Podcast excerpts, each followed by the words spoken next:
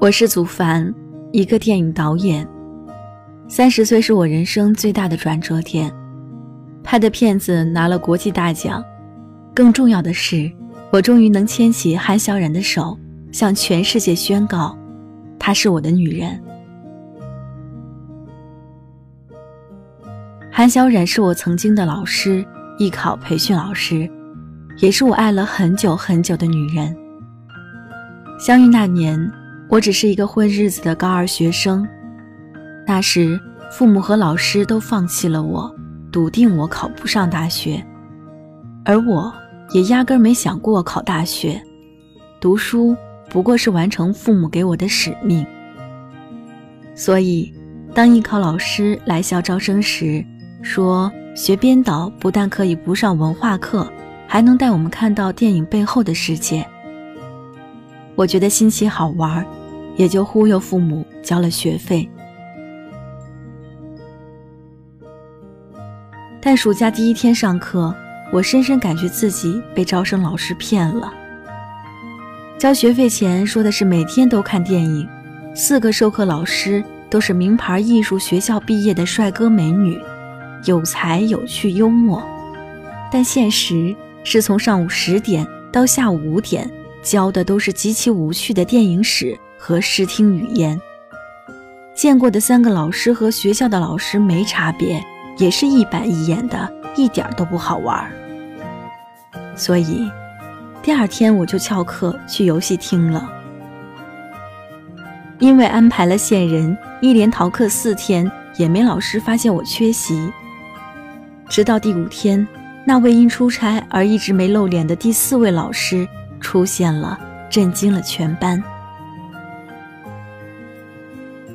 她就是韩小冉，漂亮洒脱随性，没有半点老师的架子。上课的开场白就是：各位学弟学妹们，你们好，我是将与你们一起并肩作战攻克影视写作的韩小冉，我大不了你们几岁， so 不用叫我老师，小冉姐、冉姐都行。影视写作对现在的你们来说会是一门枯燥无聊的课，你们可以不喜欢，但为了考大学没办法得学，希望咱们能相处愉快吧。今天没来的同学你们也彼此通知一下，日后可以继续不来，作业交来就行。今天的作业提前说一下，写一个初恋故事，唯一的要求就是让我感受到你们文字的真诚。我的课基本上都是看片，今天看的影片是《爱在3部曲》。当线人把韩小冉的话一字不差地传达给我时，我对她产生了极大的好奇心。所以在有她的课的那天，我准时出席了。我得承认，见韩小冉第一眼，我便迷上了她。那是17岁懵懂少年对骨子里带有艺术气息的女人的盲目喜欢，没有太多的理由，一个眨眼的瞬间便就痴迷上了，从而变得一发不可收拾。只要是她上课，我就早早的去学校，绞尽脑汁的写她布置的作业，想博得她的表扬，得到她的关注。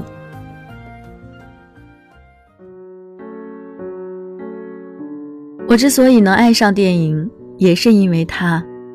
艺术班的女孩很八卦，暑假班上完一半，他们就打听到了韩小冉的往事。她有一个导演男朋友，从大学交往到现在，传说是金童玉女。韩小冉喜欢写偏小众文艺片，但这种片在当时并不叫好，所以她的导演男友把她原来一个很不错的文艺片剧本改成了4不像的商业片，票房惨不忍睹。为了不让那段感情因为创作理念不合而分崩离析，韩小冉便决定了不再写剧本，成了现在的艺考老师。那时候我还不懂创作理念这个东西，只是觉得自己要成为和他理念一致的人，要成为能欣赏他作品的人。于是我向他要来了他喜欢的所有电影，一个暑假全看完了，然后喜好就在心里不知不觉地种下了。我们之间的真正开始有交集，是从我在酒吧撞见她和男友分手开始。闹哄哄的酒吧里，各色男女摇晃着身体，卿卿我我。她身着一身与整个环境极其不搭的衣服闯入我的视线，看到我，她停顿了片刻，然后一把抓起我的手，二话不说地拉着我朝着50方向走去，瞄准其中一个男人。在我和那个男人都很震惊的时候，她挥手一巴掌，毫不留情地抽了那个男人，说了一句：“别再让我看见你。”然后潇洒转身走了。后知后觉的我处在原地愣了好久，才恍然明白这是捉奸现场。等我追出酒吧时，他已经坐在路边抽了好几根烟，没有哭，但眼里却有无尽的悲伤。我在他身边坐下问：“那个就是你传说中的导演男朋友？”他轻轻吐出了一个烟圈，回问我：“现在高三学生的学业压力这么小吗？还有时间来酒吧玩？”我继续自己的话题说：“导演都这副德行吗？你眼光也太低了。”他也继续他的话题问我：“有目标学校吗？”我告诉他我想去北电，他笑了，说我野心够大。我说人生第一个目标，野心必须得大。那晚，我们在马路边坐了很久很久。我想聊的失恋话题，硬生生的被他带偏了，聊了一晚关于我的学业问题。最后，他开车送我回家，叮嘱我，今晚发生的这些就当没看到。他不想学校里都是关于他的流言蜚语。我当然不会碎嘴乱说，但为了能更靠近他，我开了条件说：“那你以后得隔三差五的请我吃饭。”他笑着答应了。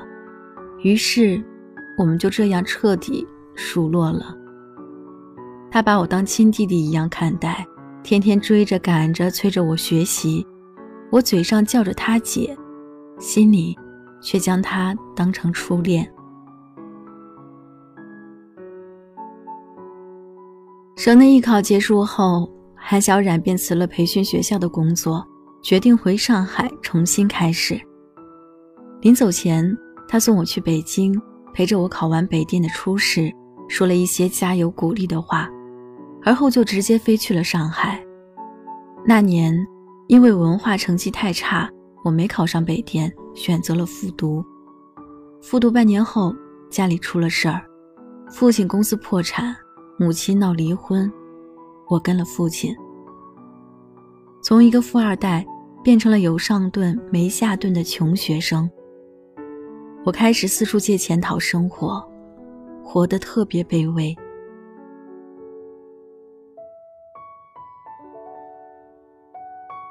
那段时间，我不再联系韩小冉，因为不想让她知道我的窘迫。但坏事传千里，她还是知道了。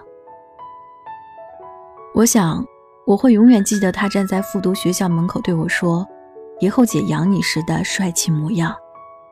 我妈都不要我了，但这个跟我无亲无故的女人，却承包了我往后几年的生活。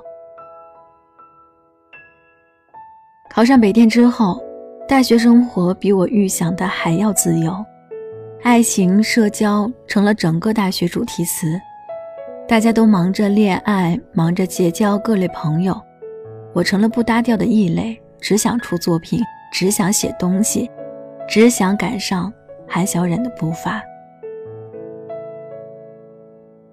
大二那年，我拍的短片拿了一个小奖，我特兴奋地给韩小冉打电话，但接电话的却是一个男人。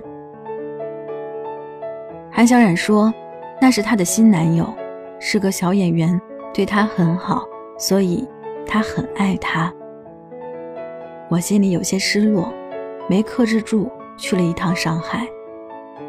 餐厅里，我们仨一起吃饭，韩小冉对海鲜过敏，可那个男人却偏偏点了半桌海鲜，他根本就不懂韩小冉，但韩小冉却像个傻子一样，再次跌入了爱情的陷阱。我想让他们分手，却没有一个合适的身份要求韩小冉那么做。他只当我是个不懂事、没长大的弟弟，而我也还没有能力可以给他一份好的爱情。于是，我只能心疼着袖手旁观。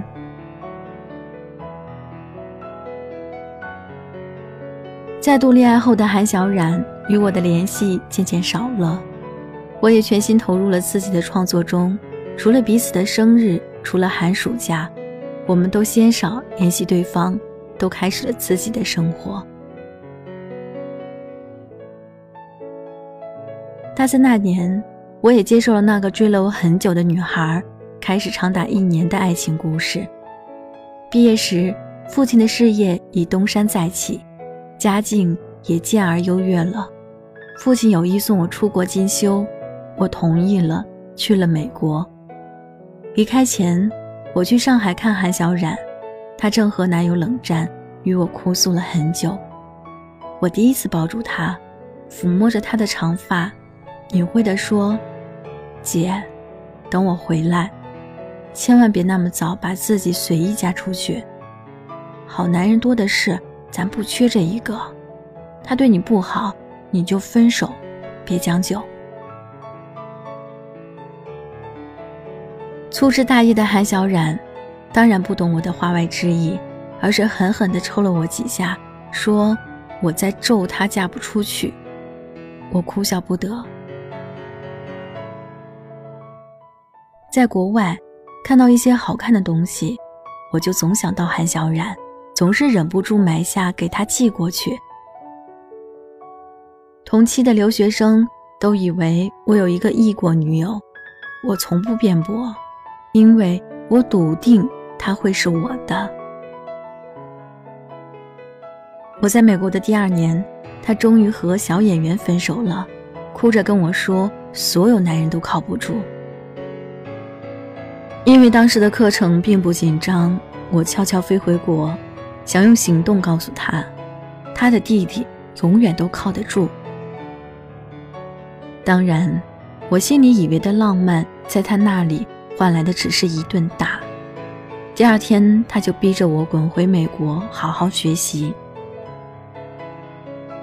分手后的韩小冉对爱情失望了，关闭了心门，谁都进不去。一晃就单身到了30好几的年纪。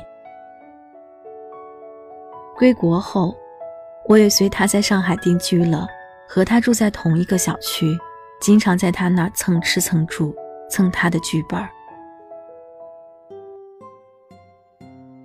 我正式拍片做导演的时候，遇到过很多困难，资金短缺，没有演员，场地限制等等问题，都是韩小冉作为行业前辈帮我解决的。她带着我一路披荆斩棘，杀到了各颁奖典礼上，我拿的那些奖杯有她一半的功勋。2017年35岁的她被家里催婚，催得不敢回家过年，我也就留在上海陪她过年了。大年30那天，我做好一桌菜，备了她喜欢的酒。随着央视春晚的倒计时，在2018的钟声正式敲响的那一刻，我吻了她，然后在她震惊恐慌的眼神下告白了。我说：“韩小冉，我喜欢你。很久很久以前我就喜欢了。或许此刻在你眼里，我还是一个什么也不懂的弟弟，但此刻之后，我希望你能把我当做一个男人看待，一个陪你走了很多年的不错男人，一个你陪他度过很多劫难的成熟男人。这个男人此刻很庆幸你没嫁出去，因为他很想给你一个家，很想牵着你的手一起老去。他很爱你，因为爱你，所以他变得谨慎又胆小。在自己没有足够的能力给你幸福时，他不敢告诉你他的心意。虽然现在的他依然没达到自己理想的状态，但他怕岁月太早老去，怕此时若再放你离开，你就真成了别人的妻子。当然，这突如其来的告白，韩小冉来不及消化，也不会接受，而是仓皇逃离了我家。半夜3点，他又生气地敲响我的房门，质问我是不是开玩笑调戏他。我一脸认真表情说，要不再吻一次，你鉴定一下。韩小冉又仓皇而逃，一逃就是好几天不见人影。我找遍所有他可能会去的地方，也没找到他。正当我懊恼自己太操之过急，把他吓着了的时候，他出现了，傲娇地握住我的手说，我想了一下，咱俩谈恋爱吃亏的也不是我，那就谈呗，谈不成我还会怕了我教出来的学生。于是我们就这么牵手步入了婚姻殿堂。我知道韩小冉和我在一起，是因为在他年纪大了时，我已是他唯一的救命稻草。我了解他，他了解我，所以他觉得如果我是认真的，他就可以以身相许。他不敢正视自己的感情，因为他害怕流言蜚语，害怕我们之间的距离。但我知道，我们之间是除了友情、亲情之外的第三种爱情。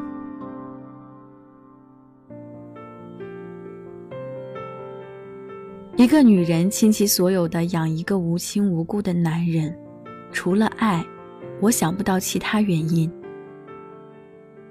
尽管韩小冉总是否认她很早以前就因为喜欢而在乎我的事实，不过没关系，余生还有那么长，总会有那么一天，她能彻底明白自己的心意。而我在这个过程里，就只想加倍宠着她，养着他，给他这个世界最好的。所以啊，韩小冉，我最亲爱的女人，余生你就把未来放在我肩上，让我照顾你到海枯石烂吧。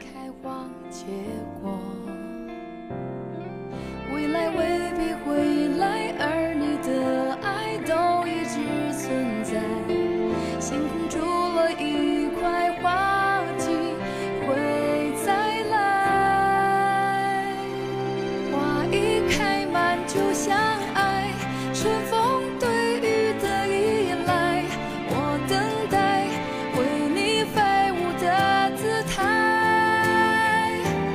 花一开满就相爱，离开害羞的女孩，我等来在你光彩。